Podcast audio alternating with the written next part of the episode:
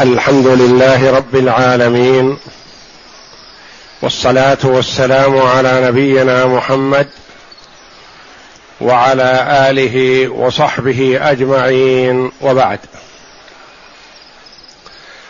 تقدم الكلام على شيء من صور المجتمع العربي الجاهلي. قبيل بعثة النبي صلى الله عليه وسلم. والمصلحة من معرفة هذا أن المرء يعرف قدر نعمة الله على عباده ببعثة محمد صلى الله عليه وسلم بالدين الإسلامي الحق. فإذا قارن بين حياة المسلمين في الصدر الأول وحياة من قبلهم وبعضهم عاصره قبل بعثة النبي صلى الله عليه وسلم عرف الفرق الشاسع والبون البعيد بين الحياتين. يقول عمر بن الخطاب رضي الله عنه إنما تنقض عرى الإسلام عروة عروة إذا نشأ في الإسلام من لا يعرف الجاهلية. ويقول حذيفة رضي الله عنه كان الناس يسألون رسول الله صلى الله عليه وسلم عن الخير وكنت أسأله عن الشر مخافة أن يدركني. عرفنا شيئا من حياتهم الاجتماعية وكيفية الزواج عندهم وأن المرء الجاهلي يرسل امرأته بعد طهرها من حيضها لتستبضع من فلان. ثم يعتزلها زوجها حتى يتبين حملها من فلان الذي أرسلها إليه.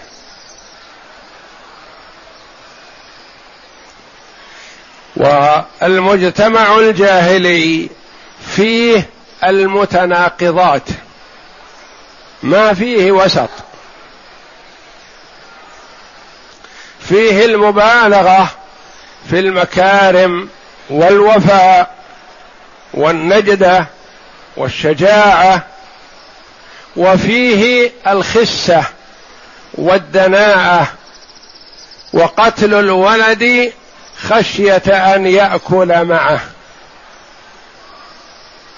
وقتل البنت حية خشية أن تلحق به العار بعد كبرها.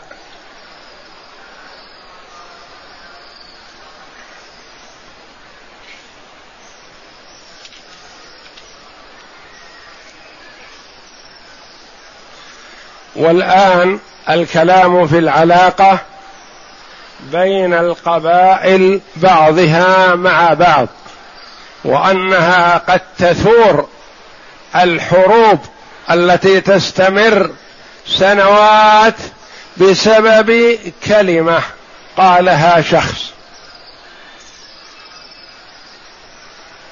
قالها ربما يكون على سبيل الغلط أو السهو. أو عدم العلم بشيء ما فيظن أنه يعلم فيقول ذلك فتقوم الحروب وتستمر السنوات وتذهب بها مئات الأنفس والآلاف بسبب كلمة وقد يكون بسبب كلب نهر كلب أو نهر فرس أو نهر شاة لفلان فيعتبر أن هذا إهانة له فيحارب وتقوم العصبية بين القبائل. اقرأ. بسم الله الرحمن الرحيم والصلاة والسلام على أشرف الأنبياء والمرسلين نبينا محمد وعلى آله وصحبه أجمعين. يقول المؤلف رحمه الله تعالى أما العلاقة بين القبائل المختلفة فقد كانت مفككة الأوصال تماما وكانت قواهم متفانية في الحروب إلا أن الرهبة والوجل من بعض التقاليد والعادات المشتركة بين الدين والخرافة ربما كان يخفف من حدتها وصرامتها. وفي بعض الحالات كانت الموالاة والحلف والتبعية تفضي إلى اجتماع القبائل المتغايرة يعني إذا تحالفوا يتناصرون ويتع... ويتعاونون على من ناوأ واحدا منهم بحق أو باطل. يتناصرون بالحق ويتناصرون بالباطل بسبب الحلف أو الموالاة ونحو ذلك. وكانت الأشهر الحرم والحلف أن يتحالفوا على أنهم يتناصروا ويتعاونوا على من تعدى على واحد منهم. وكانت الأشهر الحرم رحمة وعونا لهم على حياتهم. كان عندهم شيء من بقايا الدين فكانت الأشهر الحرم معروفة لديهم يعظمونها ويمتنعون عن القتال فيها إلا أن منهم من تعدى عليها حتى مع تحريمهم وتعظيمهم لها أخذوا بالنسيئة ينقلون مثلا الشهر إلى شهر آخر. يقول الشهر الحرام حرام وصفر حلال. إذا احتاجوا إلى القتال في محرم قالوا ننقل التحريم إلى صفر ونحل القتال في محرم. وهكذا. إنما النسيء زيادة في الكفر كما قال الله جل وعلا. نعم. كانت الأشهر وكانوا ما يمتدون في التجارة والأسفار والوفود على الأمراء والحكام إلا في الأشهر الحرم لأن المرء قد يخرج لغرض ما فيأخذه اللصوص. يتعدى عليه الجماعة جماعة أخرى وإن لم يكونوا لصوص. القبيلة جاءهم من القبيلة الفلانية قتلوه وأخذوا ما معه. نعم. وقصار الكلام أن الحالة الاجتماعية كانت في الحضيض من الضعف والعماية. يعني كانت في منتهى الضعف والإهانة ما كان بينهم تقارب أو تواد أو تراحم إلا إن وجد حلف أو موالاة يأتي الرجل يقول أنا مولى لكم يكون معكم أدخلوني معكم في قبيلتكم وإن لم يكن من القبيلة يكون مولى موالي لها. نعم. فالجهل ضارب أطنابه. والخرافات لها جولة وصولة والناس يعيشون كالأنعام والمرأة وكما قال الله جل وعلا إنهم إلا كالأنعام بل هم أضل. أضل من الأنعام لأن من حرم الإيمان والمعرفة ومعرفة الله جل وعلا واتباع الرسل صلوات الله وسلامه عليهم صار أشد ضلالة من الحيوانات. نعم. والمرأة تباع وتشترى وتعامل كالجمادات أحيانا. يعني لا قيمة لها. وإذا مات الرجل عن زوجته تسارعوا إلى حمايتها أولاده. والأحظ بها هو الولد الكبير يأخذها. إن كان له فيها رغبة أبقاها عنده يستمتع بها. زوجة أبيه وإن لم يكن له بها رغبة باعها. يأخذ العوض ويسلمها للغير كأنها بقرة أو أسوأ حال من البقرة والعياذ بالله. والعلاقة بين الأمة واهية مبتوتة وما كان من الحكومات فجل اهتمامها امتلاء الخزائن من رعيتها. يعني في حكومات وفيه رؤساء لهم لكن هم الرئيس والحاكم عندهم جمع المال. اللي يعطيها المال أكثر هو هو المحق. أو جر الحروب على مناوئيها. الحالة الاقتصادية أما الحالة الحالة الاقتصادية يعني من حيث التجارة والبيع والشراء والمال عندهم ما عندهم شيء لأنهم ما كانوا مطمئنين ولا يستطيعون الأسفار البعيدة لأجل الخوف بعضهم من بعض. نعم. أما الحالة الاقتصادية فتبعت الحالة الاجتماعية ويتضح ذلك إذا نظرنا في طرق معايش العرب فالتجارة كانت أكبر وسيلة للحصول على حوائج الحياة. يعني يذهب في التجارة إذا تمكن من هذا لكن متى؟ في الأشهر الحرم. أو مع حملة كبيرة يدافع بعضها عن بعض. والجولة التجارية لا تتيسر إلا إذا ساد الأمن والسلام. وكان ذلك مفقودا في جزيرة العرب إلا في الأشهر الحرم. وهذه هي الشهور التي كانت تعقد فيها أسواق العرب الشهيرة من عكاظ وذي المجاز ومجنة وغيرها. كان عندهم أسواق يجتمعون فيها ولا يستطيعون الاجتماع إلا في الأشهر الحرم. لأن الأشهر الحرم يامن الإنسان نوعا ما. وهذه الأسواق يجتمعون فيها اللي عنده شيء يعرضه للبيع. والشعراء يأتون يعرضون كلامهم وشعرهم. والخطباء يخطبون ويفتخرون بقومهم وأممهم. يعني فيها شيء من الأدب وانتشار العربية والشعر وفيها شيء من التجارة في البيع والشراء. من كان عنده شيء يبيعه يجلبه في هذه الأسواق أو يريد شيئا يشتريه لحاجته طول السنة. لأنه إذا انتهت هذه الأسواق والأسواق محددة. سوق عكاظ مثلا في شهر كذا في يبدأ من يوم كذا إلى يوم كذا وذي المجاز كذلك وذي المجنة كذلك وهكذا بقية الأسواق. لها تحديد عندهم تبدأ في يوم كذا وتنتهي يوم كذا. وأما الصناعات هذه الأسواق مثل ما قال أبو سفيان للوفد الذي قابله في الطريق وأراد منه أن يرسله إلى النبي صلى الله عليه وسلم ليلقي الخوف في نفسه. قال إذا وافيتمونا في عكاظ حملنا لكم رواحلكم زبيب. بلغوا رسالة هذه محمد. أخبروه بأننا سنسير إليه فنستأصلهم.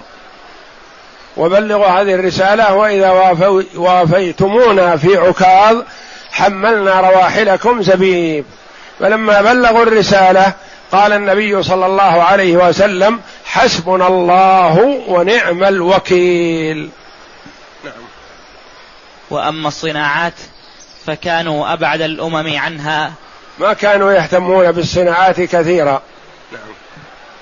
وأما ومعظم الصناعات التي كانت توجد في العرب من الحياكة والدباغة وغيرها. الحياكة حياكة الصوف ونحو ذلك والدباغة دباغة الجلود ونحوها. نعم. وغيرها كانت في أهل اليمن والحيرة ومشارف الشام. نعم كانت داخل كانت في داخل الجزيرة الزراعة والحرث واقتناء الأنعام. كانوا يقتنون ويربون الإبل والبقر والغنم في الصحاري والبراري لأنها لا تحتاج غالبا إلى نفقة لهم. وكما علمنا أنه لما جاء جيش أبرهة لهدم الكعبة كان في طريقه مئتي بعير لعبد المطلب جد النبي صلى الله عليه وسلم لأبيه. فذهب عبد المطلب لقائد الجيش وأجله لأنه كان وسيم ويظهر عليه الوقار والشيمة والرجولة فأجله الرجل واحترمه. فلما تكلم قال إن الجيش أخذ لي مئتي من المئتين من الإبل فردوها علي. قال القائد لترجمانه قل له إنك كبرت في عيني لما رأيتك لكن لما كان مطلبك هذه الإبل يعني اهتممت لها ولم تهتم لهدم الكعبة التي هي شرفك وشرف آبائك وأجدادك صغرت في عيني. فقال عبد المطلب أنا رب إبلي وللبيت رب يحميه. فحماه الله جل وعلا. قال ردوا عليه إبلة. فردوا عليه مئتين من الإبل. نعم وكانت نساء العرب العرب كافة.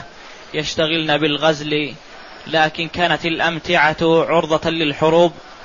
يشتغلن بالغزل غزل الصوف والوبر وجل لباسهم من غزل لنسائهم وأمتعتهم وبيوتهم وخيامهم من الغزل. لكن كانت الأمتعة عرضة للحروب وكان الفقر والجوع والعري عاما في المجتمع. يمدحون من يقدم لقمة العيش للناس لأن الناس في أمس الحاجة والجوع. وقد يأكلون الجلود ويأكلون الميتة من الجوع والحاجة. نعم. الأخلاق. لا ننكر أن أهل الجاهلية كان فيهم دنايا ورذائل. يعني فيهم أخلاق سيئة ودنيئة مثل ما تقدم في موضوع إرسال الرجل زوجته لتستفضع من فلان. هذه الحيوانات تغار منها ما تقرها. التيس والبعير والديك آه، يحمي نساءه. ما يرضى أن واحد أن آه، إناثة يأتيها ذكر من خارج. يحميها ويغار حتى يخرجه. الديك إذا أتاه ديك من الجيران آه، شد عليه حتى يخرجه. التيس كذلك البعير كذلك وهذا الرجل العربي بعربيته إلا أنه جاهلي يرسل زوجته لتستبضع من فلان. نعم.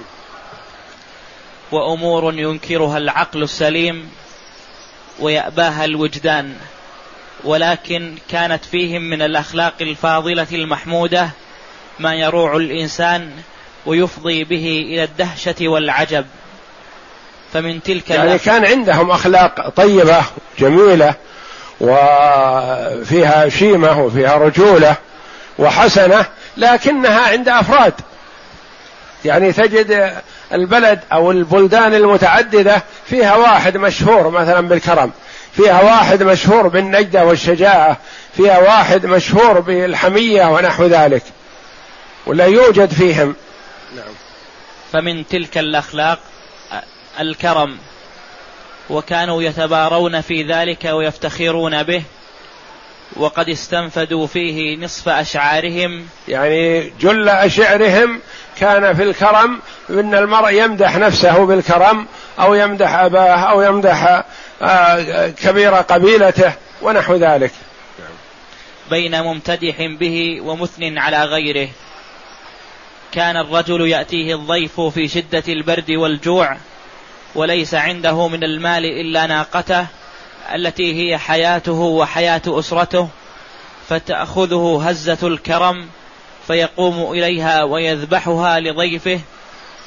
ومن آثار كرمهم أنهم كانوا يتحملون الديات الهائلة والحمالات المدهشة يكفون بذلك سكن كان مثلا يكون بين القبيلتين قتال ويفنى فيه أنفس فيأتي رجل من الكرام مثلا يصلح بينهم فيقبلون الصلح لكن يقولون المصيبة الأموات اللي راحوا. فيقول كم ذهب لكم أنتم من نفس؟ يقول مئة. ألف. كذا. يقول دياتهم علي. وأنتم كم ذهب لكم من نفس؟ يقولون كذا. يقول دياتهم علي. أنا أعطيكم. فيتحمل الديات وهو ربما لا يملك ولا دية شخص واحد. فيتحمل الديات الكثيرة لأجل يصلح بين القبائل. ثم يجمعها من الناس الآخرين من قومه وغيرهم حسب ما يتيسر له. وقد أقر الإسلام هذا فجعل صلى الله عليه وسلم للغارم الذي غرم لإصلاح ذات البين نصيبا من الزكاة كما فرض الله جل وعلا له ذلك والغارمين وفي سبيل الله. الغارم نوعان غارم دين على نفسه وغارم لإصلاح ذات البين. وإن كان غني يعطى من الزكاة لأجل تشجيع الناس على الإصلاح وعلى تحمل الديات. فمثلا يكون الرجل عنده مئات من الإبل وغني فيحصل خصام بين أناس بسبب قتيل لهم فيتحمل الدية. مئة بعير أو أكثر من ذلك أو أقل. ثم فإذا تحملها فالإسلام جعل له نصيبا من الزكاة حتى وإن كان غني وإن كان يستطيع السداد بما التزم به فيوفر له ماله لأن هذا لإصلاح ذات البين بخلاف الغارم لنفسه فهذا لا يعطى من الزكاة إن كان عنده مال حتى يسدد بما لديه فإذا انتهى ماله ولم يبق له شيء يعطى من الزكاة حينئذ فالغارم نوعان غارم لإصلاح ذات البين وغارم لدين عليه. فيكفون بذلك سفك الدماء وضياع الإنسان ويمتدحون بها مفتخرين على غيرهم من من الرؤساء والسادات.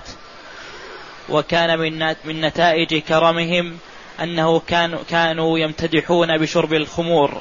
يتمدحون بشرب الخمور. لا لذاتها وإنما لأن الشارب يذهل. فيعطي من نفسه العطاء الجزيل. يعطي ثم لا يدري ما يترتب على ذلك. فإذا صحى إذا ما يستطيع أن يتراجع. ربما التزم بمئات الآلاف وهو لا يستطيع. يظن أنه قادر حينما يسكر. فإذا صحى أراد أن يتراجع ما ما يتسنى له ذلك. ليس من مروءة العرب أن المرأة يعد ويلتزم ثم يتراجع. لا لأنها مفخرة في ذاتها بل لأنها يعني ليست مفخرة لذاتها لأن كثير من رؤساء العرب كرهها وحرمها على نفسه بالجاهلية لأنها لا خير فيها. قيل له ألا تشرب الخمر؟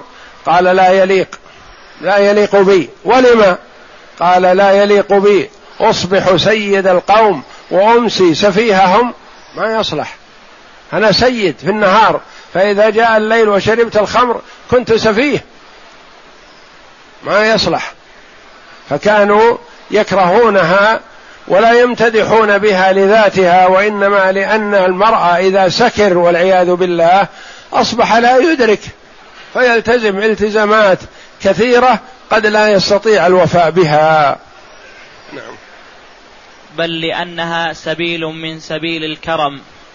ومما يسهل السرف على النفس. يسهل على الإنسان الإنفاق بكثرة في الخمر. نعم. ولأجل ذلك كانوا يسمون شجر العنب بالكرم. ويسمونها شجرة العنب شجرة الكرم لأنها كان الخمر يؤخذ منها. نعم. وخمرة ببنت الكرم. وإذا نظرت إلى دواوين أشعار الجاهلية تجد ذلك بابا من أبواب المديح والفخر.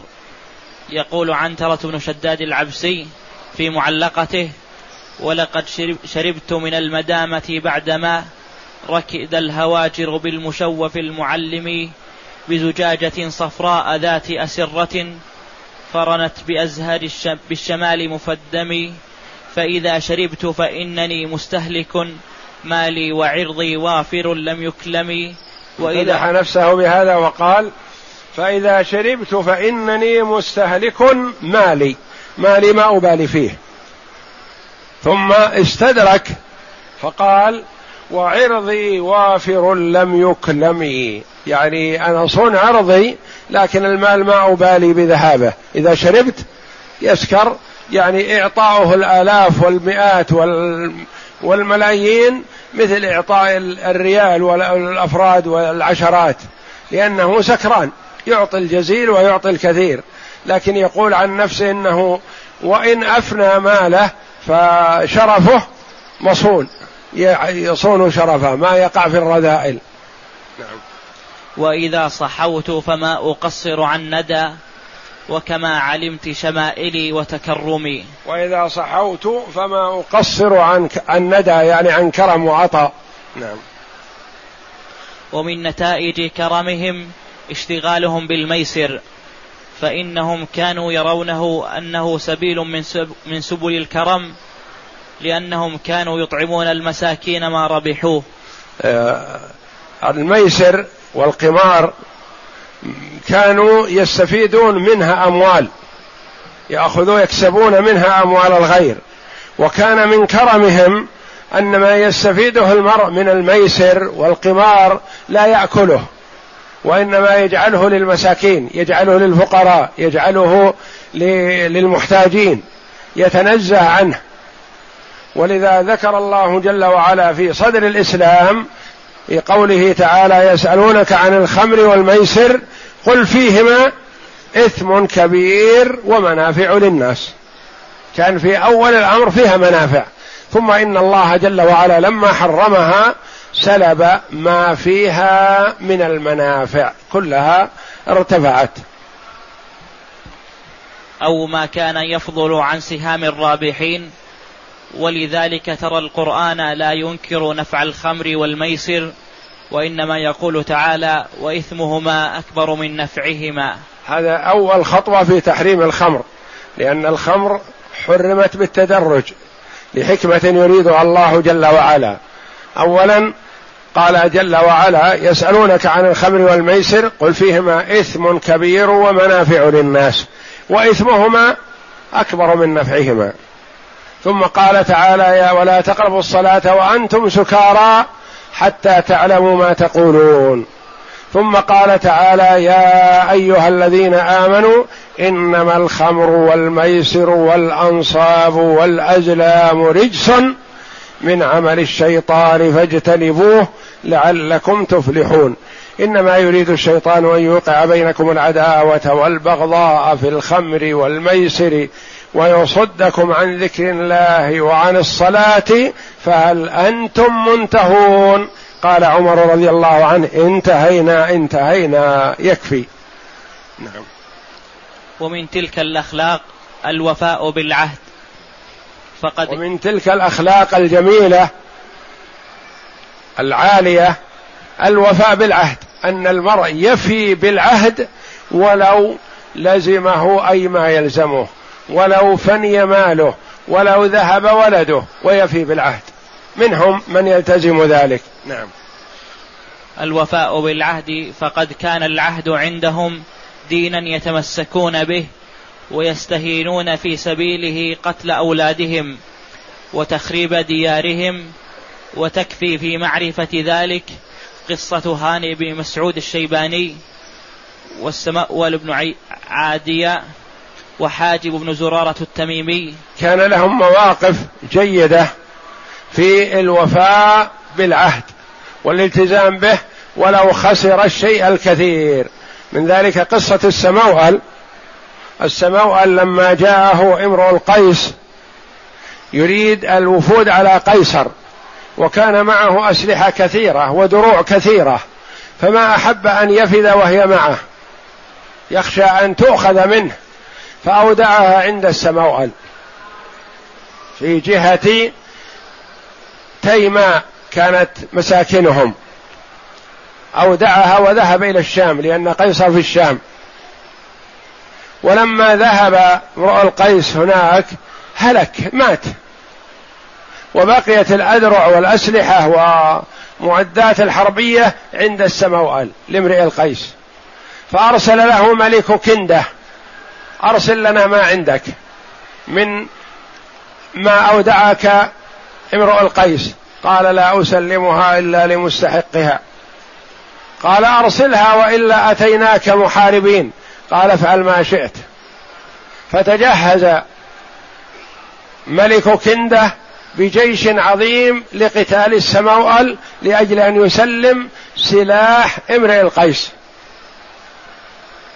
فلما قرب من داره وحصنه تحصن السموأل بحصنه. وقال ابق ما شئت لأنها كانت عندهم حصون فيها مستلزمات الحياة الضرورية. عندهم فيها الماء وعندهم ما يحتاجونه من بعض الأطعمة. يسلمون بها من حصار الأعداء مهما حاصروا. فتحصن السموأل بحصنه وقصره. وأحاط به ملك كنده فلم يستطع الوصول إليه. ثم بعد فترة ظفر بابن للسموأل كان خارج الحصن فمسكه وجيء به للملك وأخذه. ونادى السموأل أرسل من يناديه بأعلى صوته فأطل عليهم من فوق الحصن. فقال هذا ابنك في قبضتي.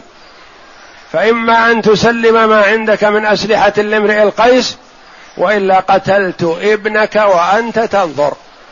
وإن سلمتها استلمتها وذهبت وتركتك أنت وابنك. قال لن أخن العهد الذي كان بيني وبين امرئ القيس. فافعل ما شئت إن شئت فاقتله وإن شئت فدعه. فأخذ السكين أو السيف وقتل الولد والسبع لينظر وأبى أن يسلم السلاح. فلما كان في أحد الأسواق التي يجتمع بها العرب نادى السموأل بورثة امرئ القيس بأولاده. فجاء أولاده وسلمهم المتاع والأسلحة التي أودعه امرئ القيس. واستهان بهذا قتل ابنه من أجل الوفاء بالعهد. والسماوال هذا قبل الإسلام مات قبل الإسلام. نعم. وهكذا قصص صاحبي لكل واحد منهما قصة في الوفاء بالعهد وعدم المبالاة بما يتعرض له من تعذيب هو أو قبيلته أو أسرته من أجل أن يفي بالعهد الذي عاهد عليه.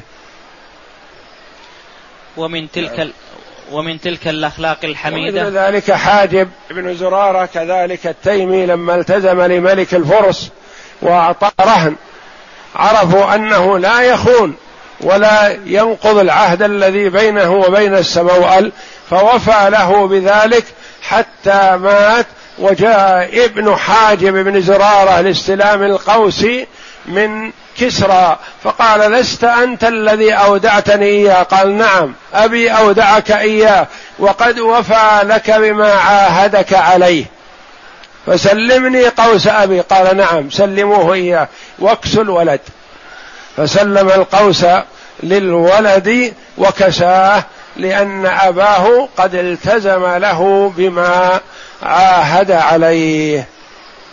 فكان عندهم شيء من النخوة والوفاء بالعهد وتأدية الحقوق لكنها في أشخاص معدودون يعدون على الأصابع.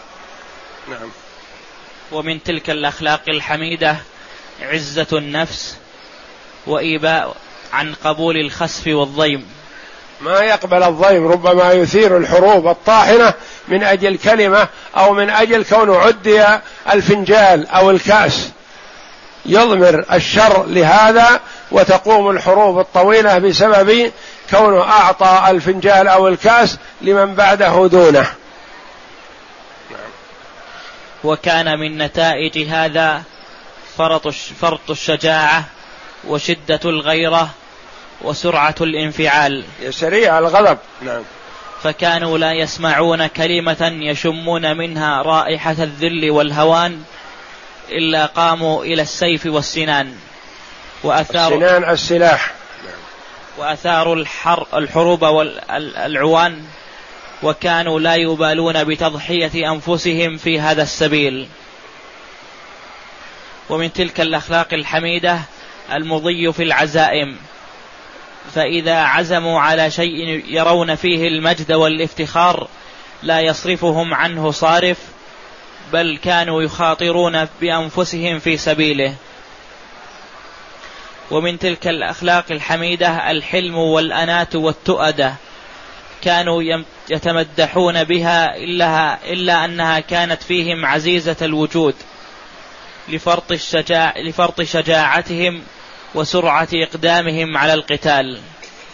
كان عندهم شيء من لكنها في أناس معدودون قلة عندهم شيء من الحلم والعناءة وعدم السرعة في آه، تنفيذ ما طرأ له ونحو ذلك نعم.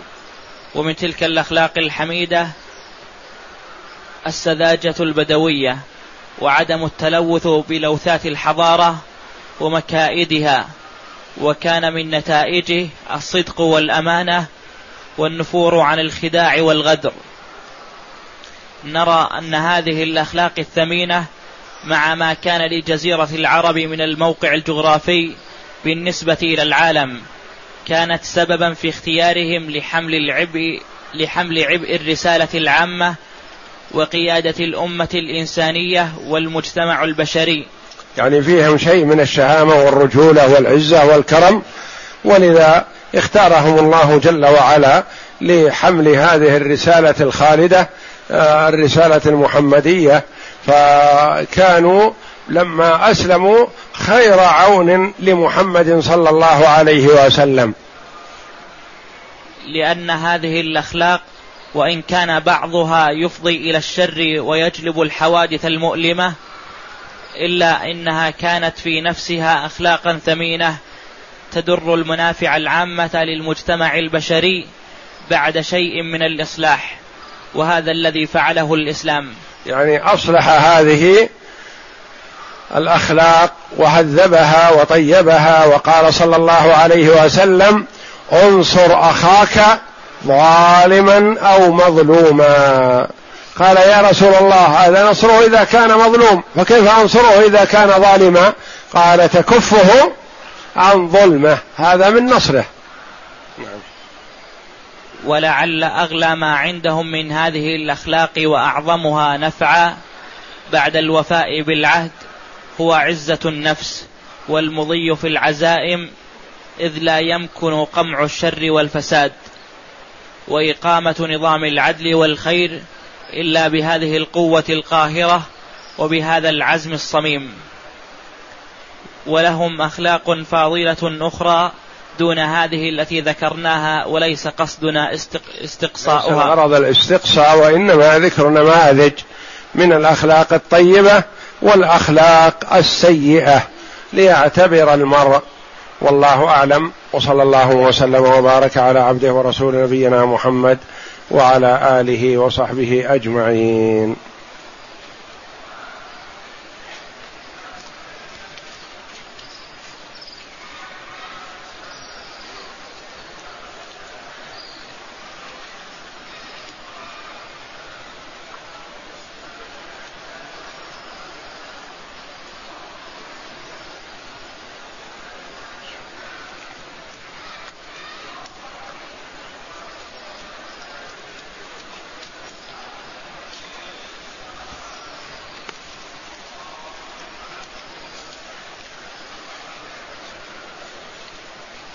يقول السائل ما حكم من يقول اللهم صل على سيدنا محمد وعلى جسده وعلى قبره وعلى التراب الذي يمشي عليه؟ هذا من الغلو الذي نهينا عنه. الله جل وعلا يقول إن الله وملائكته يصلون على النبي. يا أيها الذين آمنوا صلوا عليه وسلموا تسليما. تصلي على النبي صلى الله عليه وسلم ولا تصلي على التراب. تطلب من الله جل وعلا أن يصلي على التراب أو يصلي على القبر أو يصلي على الأرض التي يمشي عليها الرسول صلى الله عليه وسلم. لا هذا ما ورد. ولا يجوز للإنسان أن يتعدى. والنبي صلى الله عليه وسلم يقول لا تطروني كما أطرت النصارى ابن مريم إنما أنا عبد. فقولوا عبد الله ورسوله. فهو عليه الصلاة والسلام عبد لا يعبد ورسول لا يكذب. ولا يجاز يجوز أن تطلب من الله جل وعلا أن يصلي على التراب الذي يمشي عليه النبي صلى الله عليه وسلم.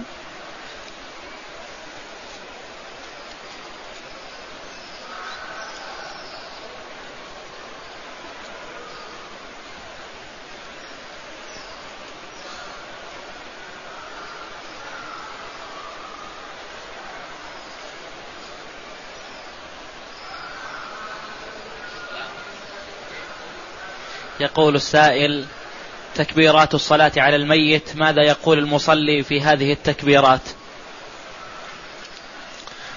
بعد التكبيرة الأولى يقرأ الفاتحة بدون استفتاح يعني ما يقول سبحانك اللهم وبحمدك لأن صلاة الجنازة يشرع فيها التكبير التخفيف والإسراع وتجهيز الميت يشرع فيه المبادرة وعدم التأخير.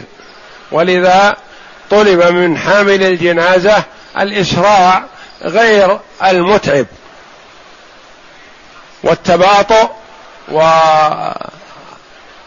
والمشي رويدا رويدا ليس من سيما ومن فعل المسلمين. وإنما الإسراع بالجنازة سرعة غير مضرة بالحاملين والمشيعين. فبعد التكبيرة الأولى يقول بسم الله أعوذ بالله من الشيطان الرجيم بسم الله الرحمن الرحيم الحمد لله رب العالمين إلى آخرها. وبعد التكبيرة الثانية يقول اللهم صل على محمد وعلى آل محمد كما صليت على إبراهيم وعلى آل إبراهيم إنك حميد مجيد. وإن أمكن قال وبارك على محمد وعلى آل محمد كما باركت على إبراهيم وعلى آل إبراهيم إنك حميد مجيد فحسن. وبعد التكبيرة الثالثة يدعو لعموم المسلمين وللميت أو الأموات الحاضرين. بأن يقول اللهم اغفر لحينا وميتنا وصغيرنا وكبيرنا وذكرنا وأنثانا وشاهدنا وغائبنا إنك تعلم منقلبنا ومثوانا وأنت على كل شيء قدير. اللهم من أحييته منا فأحيه على الإسلام والسنة ومن توفيته منا فتوفه عليهما. هذا دعاء عام يؤتى به في حال مثلا الدعاء الصلاة على الرجل أو المرأة أو الرجال والنساء أو الأطفال. هذا دعاء عام. ثم يخص الميت أو الأموات الحاضرين. فإن كان رجلا قال اللهم اغفر له وارحمه إلى آخره. وإن كان امرأة قال اللهم اغفر لها وارحمها. وإن كانوا جمعا قال اللهم اغفر لهم وارحمهم. وهكذا. وإن كان طفلا صغير دعا لوالديه بالمغفرة والرحمة. ومما ورد من الدعاء أن تقول اللهم اغفر له وارحمه وعافه واعف عنه واكرم نزله ووسع مدخله واغسله بالماء والثلج والبرد ونقه من الذنوب والخطايا كما ينقى الثوب الأبيض من الدنس. وإن كانوا جمع جمعت الضمير قلت اللهم اغفر لهم وارحمهم. وإن كان امرأة أنت الضمير فقلت اللهم اغفر لها وارحمها. وبالنسبة للصغار أو الصغير تقول اللهم اجعله ذخرا لوالديه وفرطا وشفيعا مجابا. اللهم ثقل به موازينهما وعظم به أجورهما. وإن كانوا كبار وصغار أتيت بالدعاء الوارد بالنسبة للكبار ثم دعوت بالدعاء الخاص بالصغار بالدعاء لوالديهم. ثم التكبيرة الرابعة وبعدها السلام. ويجوز أن يكبر خمس وست وسبع. ورد التكبيرات إلى سبع على الجنازة.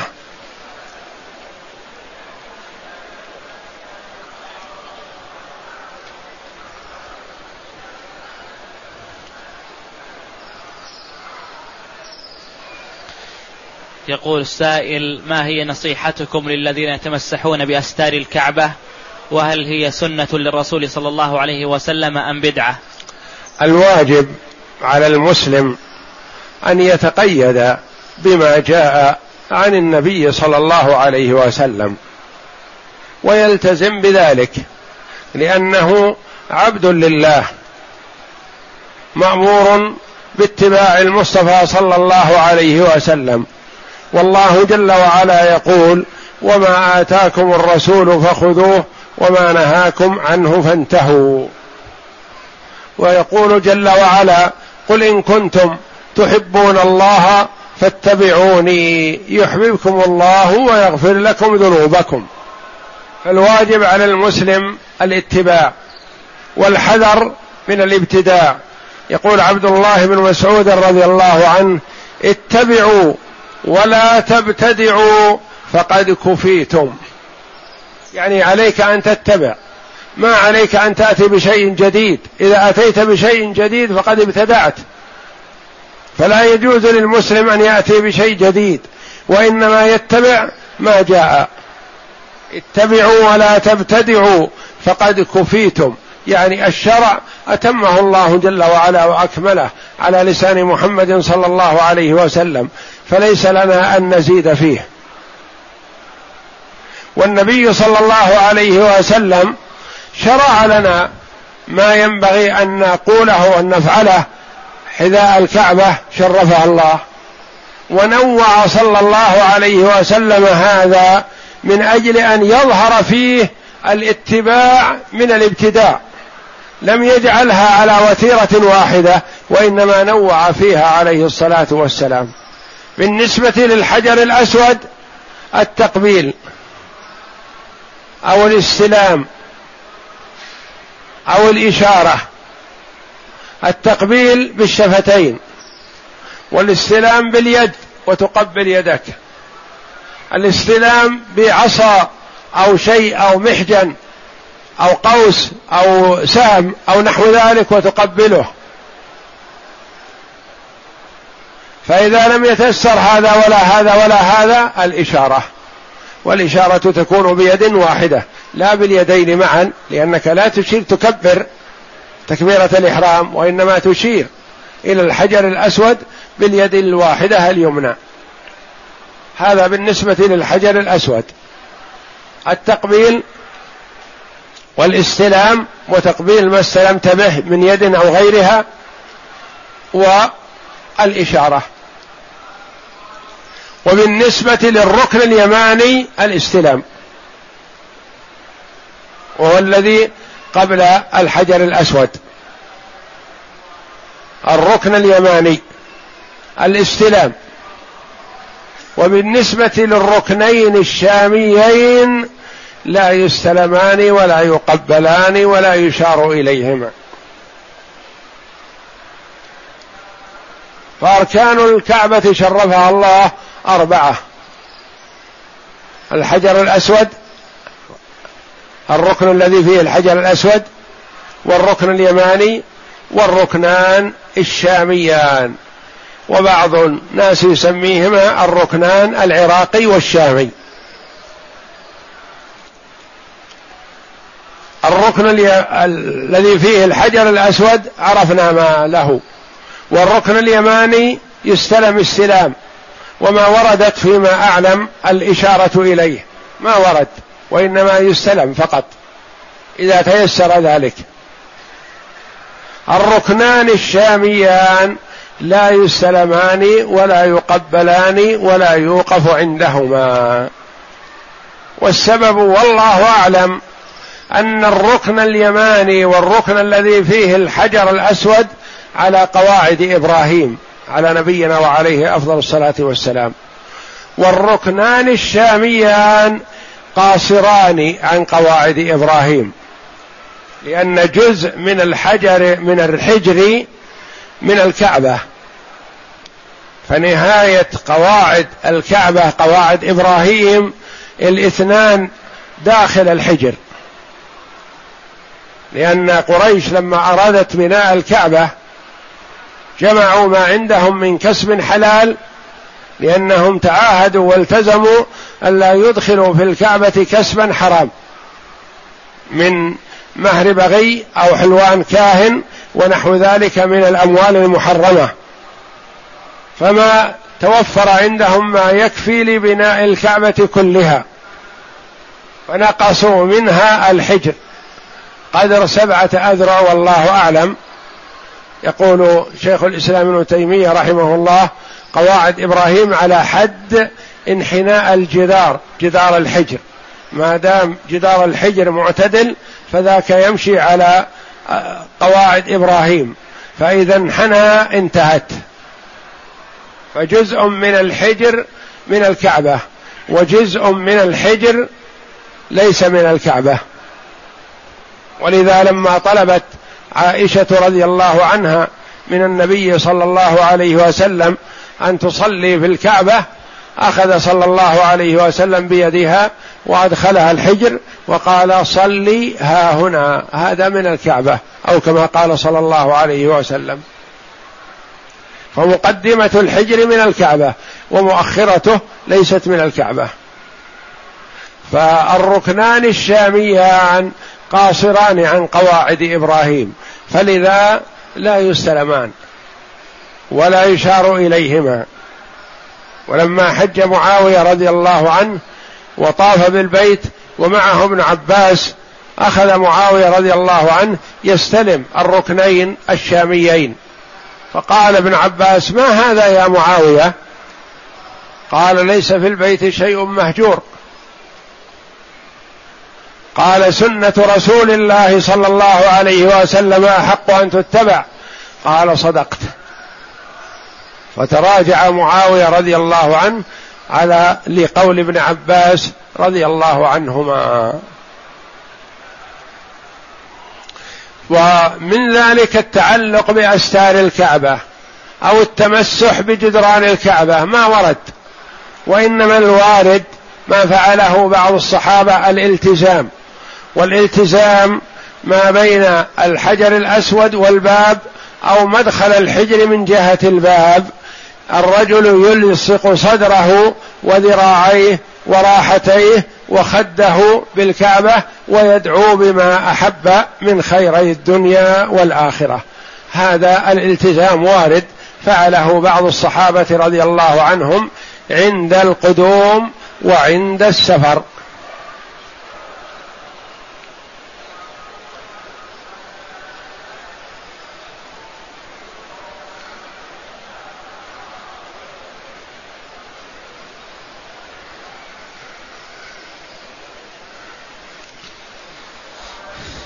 يقول السائل هل يحمد الله الشخص أثناء الصلاة إذا عطس؟ وهل على من سمعه أن يشمته؟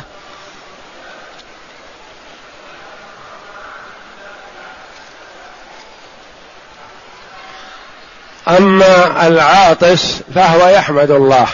إذا عطس يقول الحمد لله لأن هذا وارد في الصلاة. الحمد لله رب العالمين. وعند الركوع سبحان ربي العظيم سبحان الله وبحمده سبحان الله العظيم فالحمد لله جل وعلا وارد في الصلاة فيقال في الصلاة تقول الحمد لله. لكن من سمعه لا يشمته لأن المشمت يخاطب الغير والمصلي ما يتجه إلى غير ربه. العاطس يقول الحمد لله لكن السامع بجواره ما يشرع له أن يقول يرحمك الله لأنه ينصرف بهذا عن صلاته ويخاطب الغير. يقول السائل هل يكون نظر المصلي في الحرم باتجاه الكعبة أو محل سجوده؟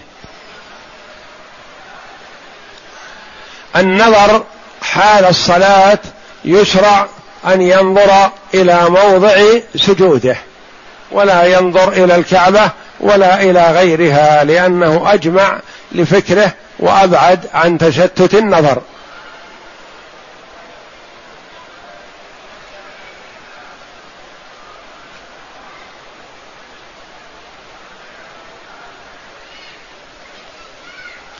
يقول السائل جدي توفي في اليمن. فهل يجب علي أن أصلي عليه صلاة الغائب مع الإمام؟ لا يا أخي ما يجب عليك وإنما تدعو له. تدعو لأبيك وجدك ولمن أحببت. الدعاء ينفع بإذن الله. وأما الصلاة ما دام صلي عليه في مكانه فيكفي ذلك.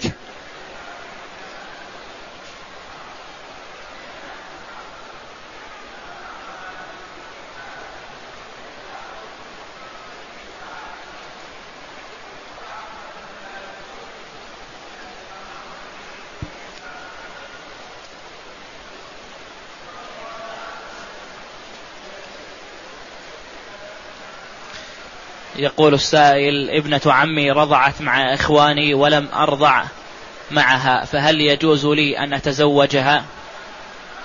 إذا كانت رضعت مع إخوانك من أمك أو من زوجة أبيك غير أمك أو من زوجة جدك فحينئذ هي أختك من الرضاعة وحال رضاعها من جدك تكون عمتك أو خالتك. فلا تتزوجها. وأما إذا كان أخوك رضع معها من أمها وأنت لم ترضع من أمها وهي لم ترضع من أمك فهي فيحل لك أن تتزوجها. لأن رضاعها من أمك يجعلها أختا لك من الرضاعة سواء رضعت قبلك أو رضعت بعدك.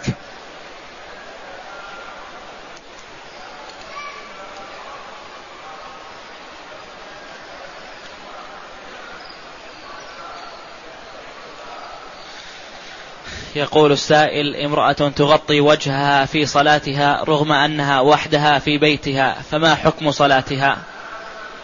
صلاتها صحيحة ولا يضيرها تغطية وجهها لكن ما يلزم تغطية الوجه إذا لم تكن عند الرجال الأجانب. المرأة في الصلاة في بيتها أو عند الناس كلها عورة إلا الوجه إذا كانت في البيت ما عندها أجانب أو في مكان ما عندها أجانب فالوجه ليس بعورة. وإذا كان عندها أجانب فتغطي وجهها وجميع بدنها. فإذا صلت وحدها في البيت فلا تغطي وجهها وإذا غطت وجهها فصلاتها صحيحة ولا يضيرها.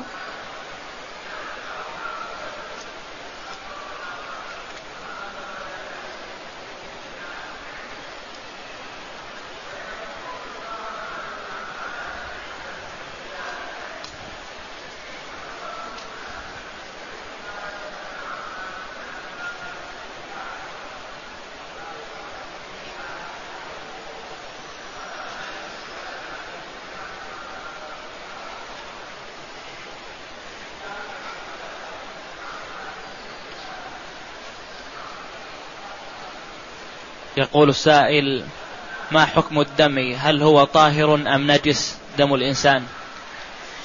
أما دم الحيوان ففيه الطاهر وفيه النجس فدم الحيوان الإبل والبقر والغنم الدم المسفوح الذي يخرج عند الذبح هذا نجس. وأما الدم الذي يخالط اللحم فهذا طاهر. ولا يؤثر على اللحم ولا يلزم غسله.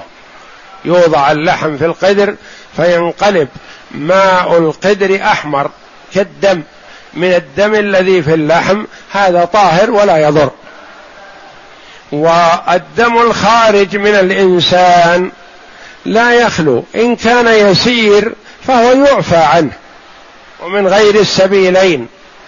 وإن كان كثير فمحل خلاف بين العلماء رحمهم الله. بعض العلماء يعتبره ناقض للوضوء والنجس وبعضهم يعتبر هذا غير ناقض للوضوء وتصح ويصح الاستمرار في الصلاة وإن خرج دم. بخلاف الدم الخارج من السبيلين القبل أو الدبر فهذا نجس على كل حال ويجب وهو ناقض للوضوء.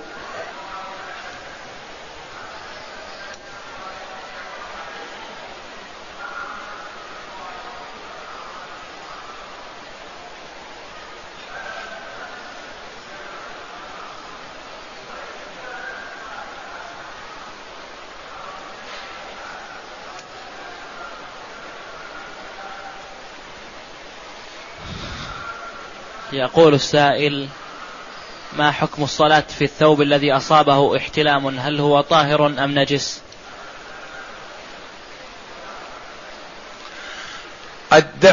المني الذي يخرج عند الاحتلام هذا طاهر. والصلاة في الثوب الذي أصابه المني صحيحة. لأن عائشة رضي الله عنها تقول كنت أغسله كنت أفركه من ثوب رسول الله صلى الله عليه وسلم يابسا وأنضحه رطبا. فالرطب كانت تنضحه بالماء يعني ترش عليه الماء فقط لتذهب لزوجته.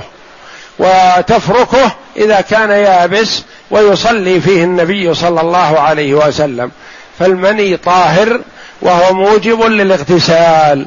وال والبول والمذي والودي كلها نجسة وناقضة للوضوء موجبة للوضوء وليست بموجبة للاغتسال. والله أعلم.